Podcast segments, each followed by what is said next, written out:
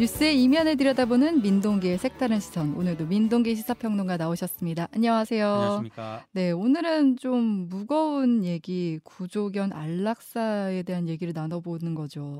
그러니까 박소연 전 케어 전 대표가요. 네. 최근에 이제 재판이 하나 있었는데 아, 구조한 동물을 안락사한 혐의로 기소가 됐거든요. 음. 근데 징역 2년을 선고를 받았습니다. 어. 그러니까 2015년 11월부터 2018년 9월까지 구조한 동물 98마리를 안락사하라 이렇게 지시한 혐의를 받았는데 네.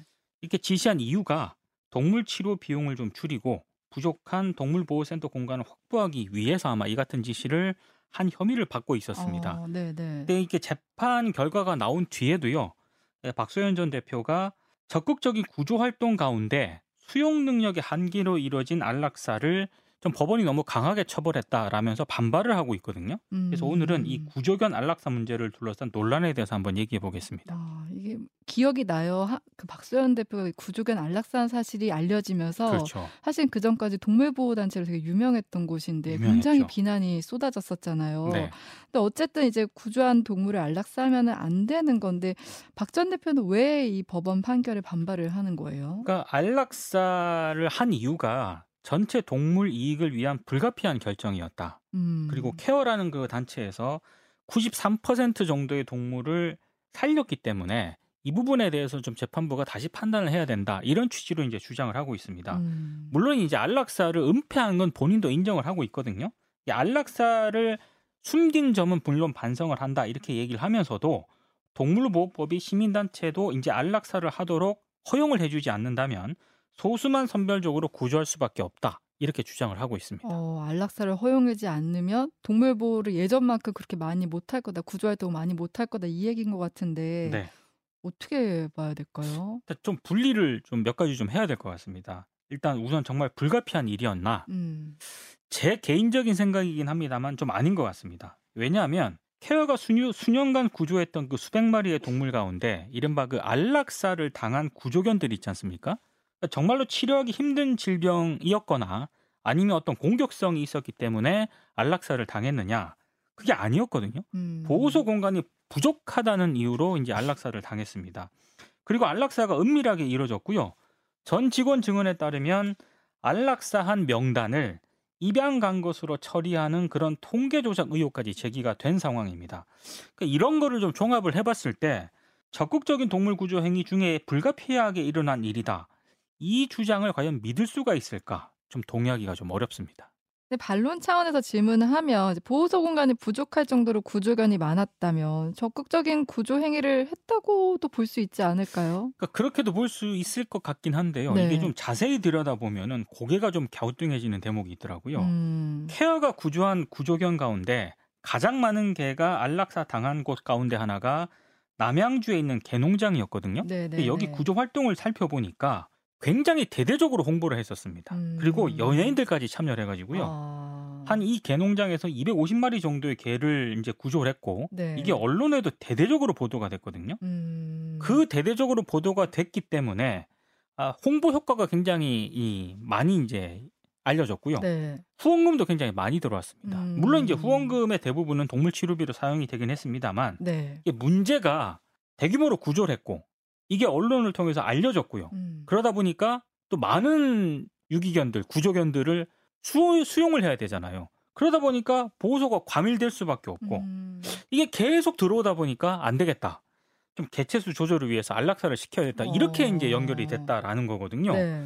이게 과연 온당한 것인가 이런 의문이 좀 들더라고요. 음, 그니까요. 그러니까 어떻게 보면 사람들이 그만큼 후원금을 많이 보낸 건데 한편에서는 안락사가 진행되고 있었다는 거잖아요. 그렇죠. 또 하나 네. 이제 사람들이 좀 느꼈던 배신감 가운데 하나가 이 박 대표가 안락사는 하지 않는다고 공개적으로 얘기를 해왔습니다. 아 그래요. 네. 최소한 구조한 동물이 입양을 못 가고 있다는 이유로 안락사를 시키지는 않는다라고 주장을 해왔었는데, 어... 근데 이 안락사를 했다는 그런 내용이 언론 보도를 통해 먼저 알려졌거든요. 네. 그 이후에 소수의 안락사는 불가피했다 이렇게 입장이 바뀌었고요. 음. 그리고 케어의 안락사 논란이 불거진 뒤에 안락사에 대한 사회적 논의가 필요하다 이렇게 이제 주장을 하고 있거든요. 어, 이때서 입장을 바꿔서 조금씩 조금씩 얘기했네요. 입장이 바뀝니다. 그러니까 저는 이게 만약에 불가피한 측면이 있었다라고 한다면은 언론을 통해서 문제가 먼저 불거지기 전에 케어 차원에서 이 문제를 공론화할 그쵸. 생각은 왜 못했을까 맞아요. 이런 의문이 좀 들고요. 네. 정말로 불가피했다면 이 문제를 스스로 공개를 했어야 되는데 그렇죠. 언론을 통해서 공개된 뒤에 입장이 조금씩 바뀌었거든요. 그래서 조금 음. 진정성이 좀 의문이 좀 생기더라고요. 음, 그러니까 말씀대로 미리 좀 얘기를 하고 같이 고민을 나눠보자 그렇죠. 했으면 좀 다른 안이 나왔을 수 있는데 그 부분이 좀 아쉽긴 하네요. 네. 근데 현행법상 안락사는 좀 규정이 있나요? 수의사만 할 수가 아, 있습니다. 수의사만. 예, 그리고 안락사 허용 사유도요. 네. 동물이 질병에서 회복될 수 없거나 아니면 질병 전파 우려가 있을 때와 같은 그런 이유가 있을 때 가능하고 네. 사람에게 위해를 가하는 경우로 이제 한정을 하고 있습니다. 음. 그리고 지금 전국 동물보호센터가 있잖아요. 네. 어, 이 구조견 같은 경우에 한 열흘 정도 보호를 할 수가 있거든요. 근데 만약에 열흘 정도 지났는데 어, 이걸 뭐 데려갈 뭐 어떤 사람이 없다거나 이렇게 이런 상황이 된다면은 어, 이 유기동물 수 때문에 네. 아무래도 공공연하게 안락사가 이루어지고 있다는 건 네. 현실이에요. 이 음. 사람들도 다 알고 있거든요. 네. 네. 그래서 만약에 이거 엄격하게 법 적용을 하게 되면은 민간 동물 보호센터에서 이루어지는 안락사는 당연히 불법일 수밖에 없는 거고요. 특히 이제 정부 당국 입장에서도 딱 열흘 정도만 맞게 지원금을 지급을 하고 있거든요. 근데 이제 음. 그런 민간 동물 보호센터에서 네. 열흘 지나도록 우리는 그, 그대로 이제 어떤 동물을 보호하겠다. 네. 만약에 이렇게 결정을 한다고 한다면 그만큼 그 동물보호센터는 돈 개념으로 봤을 때는 적자를 볼 수밖에 없는 겁니다. 어, 그러네요. 그러다 보니까 공공연하게 안락사가 이루어지는 게 현실입니다. 그럼 이거는 이제 뭐 탓을 할 수도 있지만 어쨌든 현실적으로 구조적인 문제가 있는 거네요. 분명히 있는 겁니다. 네. 구조적인 문제가. 네. 저는 이제 박소연 전 대표 주장에 동의할 수 없는 부분들이 좀 많긴 한데 이거 하나는 동의가 가는 대목이 분명히 있습니다. 그러니까 지금까지 휘시하고 있던 안락사 문제에 대해서 이제는 적극적으로 논의를 해야 되고 가이드라인을 마련해야 된다라고 음. 얘기를 하고 있거든요. 근데 이 얘기는 원칙적으로 대단히 맞는 그런 얘기입니다. 네. 물론 정부도 그냥 손을 놓고 있지는 않더라고요 보니까 농식품부가 민간 동물 보호센터 신고제를 이제 도입하겠다고 밝혔거든요. 네. 그러니까 아, 지자체가 직영으로 운영하는 그 보호센터가 있고요. 그리고 민간이 위탁 운영해온 보호, 동물 보호센터가 있습니다. 음. 그리고 이외에 민간인이 이 개별 운영해 왔던 동물 보호센터도 이제는 제도권 내로 들어오겠다라고 하는 게 민간 동물 보호센터 신고제 이제 도입 취지인데요. 네. 이렇게 되면은 아무래도 어, 민간 동물보호센터 같은 경우에도 지자체 직영하는 그런 센터와 마찬가지로 어, 사육 환경 개선 등을 위한 정부 지원금을 받을 수가 있기 때문에 음. 아, 조금 여러 가지 환경적인 측면에서 좀 나아지지 않겠느냐 이런 기대감을 좀 가질 수는 있거든요. 음. 근데 문제는 네. 아직은 구체적인 지원 방안이 나오지는 않았습니다. 음. 이건 좀 나오고 난 뒤에 조금 논의를 좀 진행을 해야 될 것 같습니다. 음, 앞서 좀 다른 나라 사례들을 좀 참고하면 어떨까요? 다른 나라 같은 경우에는 참고할 사례들이 굉장히 많더라고요 어, 보니까 네네. 특히 이제 반려동물 보유세를 시행하고 있는 나라가 어. 유럽이라든가 미국, 캐나다 이런 나라들이 있거든요. 그러니까 반려동물을 보유해서 세금을 내는 거죠. 그렇습니다. 네. 예, 이런 나라들 한 17개국 정도 되는데요. 지방세로 반려동물 보유세를 징수합니다. 지역마다 금액과 부과 여부가 다 다른데 가장 강력한 동물보호법이 작동하는 나라가 독일입니다. 네. 그러니까 독일 같은 경우에는 동물 보유세가 지자체마다 세액이 다르고요. 음. 두 마리 이상부터는 금액이 올라갑니다. 근데 여기에 뭐 안내견이라든가 의료견, 구조견 같은 그런 개 있지 않습니까? 네. 보유세가 면제가 되고요. 음. 동물보호소라든가 유사한 동물복지시설에서 가정으로 데려온 개 같은 경우에도 5년간 세금이 면제가 되고 있습니다. 어, 그렇군요.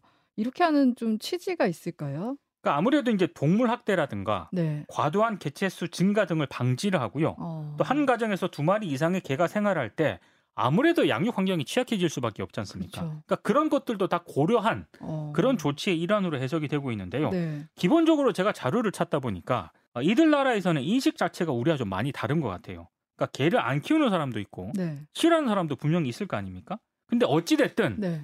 개가 사람들하고 같이 생활을 하다 보면은 여러 이제 사회적 비용을 발생시킬 어. 수밖에 없고 네, 그렇기 네. 때문에 개 주인에게 세금을 매기는 게 당연하다. 어. 이런 분위기가 좀 형성이 돼 있더라고요. 네, 네. 그래서 일부 전문가들도 이 반려동물 보유세 도입이 필요하다라고 강력히 주장을 하고 있는데 우리 국내 전문가들 주장의 맥락은 조금 다릅니다. 왜냐하면 1년에 무려 12만 마리 정도의 반려동물 유기가 발생을 하고 있다고 합니다. 음. 그러니까 전문가들 얘기는 이 반려동물 보유세를 도입을 하게 되면은 어찌 됐든 책임감이 커질 수밖에 없다. 네. 그러다 보면은 무책임한 입양이라든가 음. 학대, 유기 사례가 아무래도 줄어들지 않겠느냐 이런 네, 점을 네. 지적을 하고 있거든요. 음. 무엇보다 어찌됐든 이렇게 이제 세금을 걷어들이게 되면 이 재원으로 동물 의료비 지원이라든가 복지 예산으로 활용을 할 수가 있는 거 아니겠습니까? 음. 그래서 여러 가지로 도입이 필요하다라고 강력히 주장을 하고 있습니다. 그 반려동물 보유세라는 게 우리 입장에서는 아직은 좀 생소한 개념이기도 하고 아니 개를 키우는데 세금을 내야 돼 이럴 수도 있을 것 같은데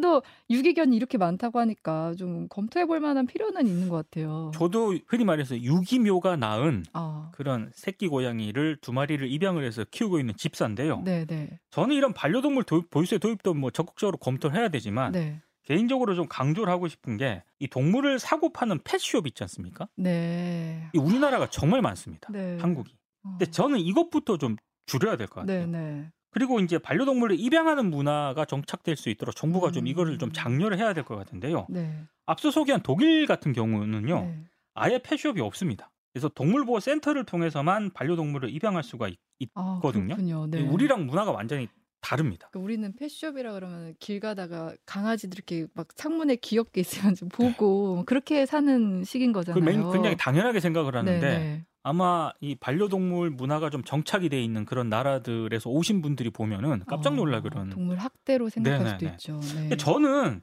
케어 사태를 통해서 우리가 새겨야 될 교훈이 있다라고 보는데요. 일단 기본적으로 좀 무분별하게 동물들이 생산이 되잖아요. 음, 그리고 이후에 버려지지 않습니까? 그러니까 어, 이런 버려진 동물들을 계속 동물보호센터에 떠넘길수록 이 유기동물의 안락사 문제는 계속 발생할 수밖에 없다고 생각을 합니다. 네. 그래서 반려동물을 마치 물건 만들듯 계속 생산하고 음, 그리고 너무 쉽게 사고 팔 수 있는 그런 문화. 네. 그러다 보니까 이제 계속 버리는 것도 쉽게 버리는 거 아니겠습니까? 음, 이 문화 자체를 바꾸지 않으면 네. 저는 아무리 정부 지원이 뭐, 뭐 재정적으로 준다 음. 하더라도 이거 바꾸기 쉽지 않다고 보거든요. 음, 네. 어쨌든 이제 반려동물로 이렇게 가는 과정 속에 제도도 우리 생각도 좀 바뀌면 좋겠다 이런 네. 생각이 듭니다. 지금까지 색다른 시선 민동기 시사평론가였습니다. 고맙습니다. 고맙습니다.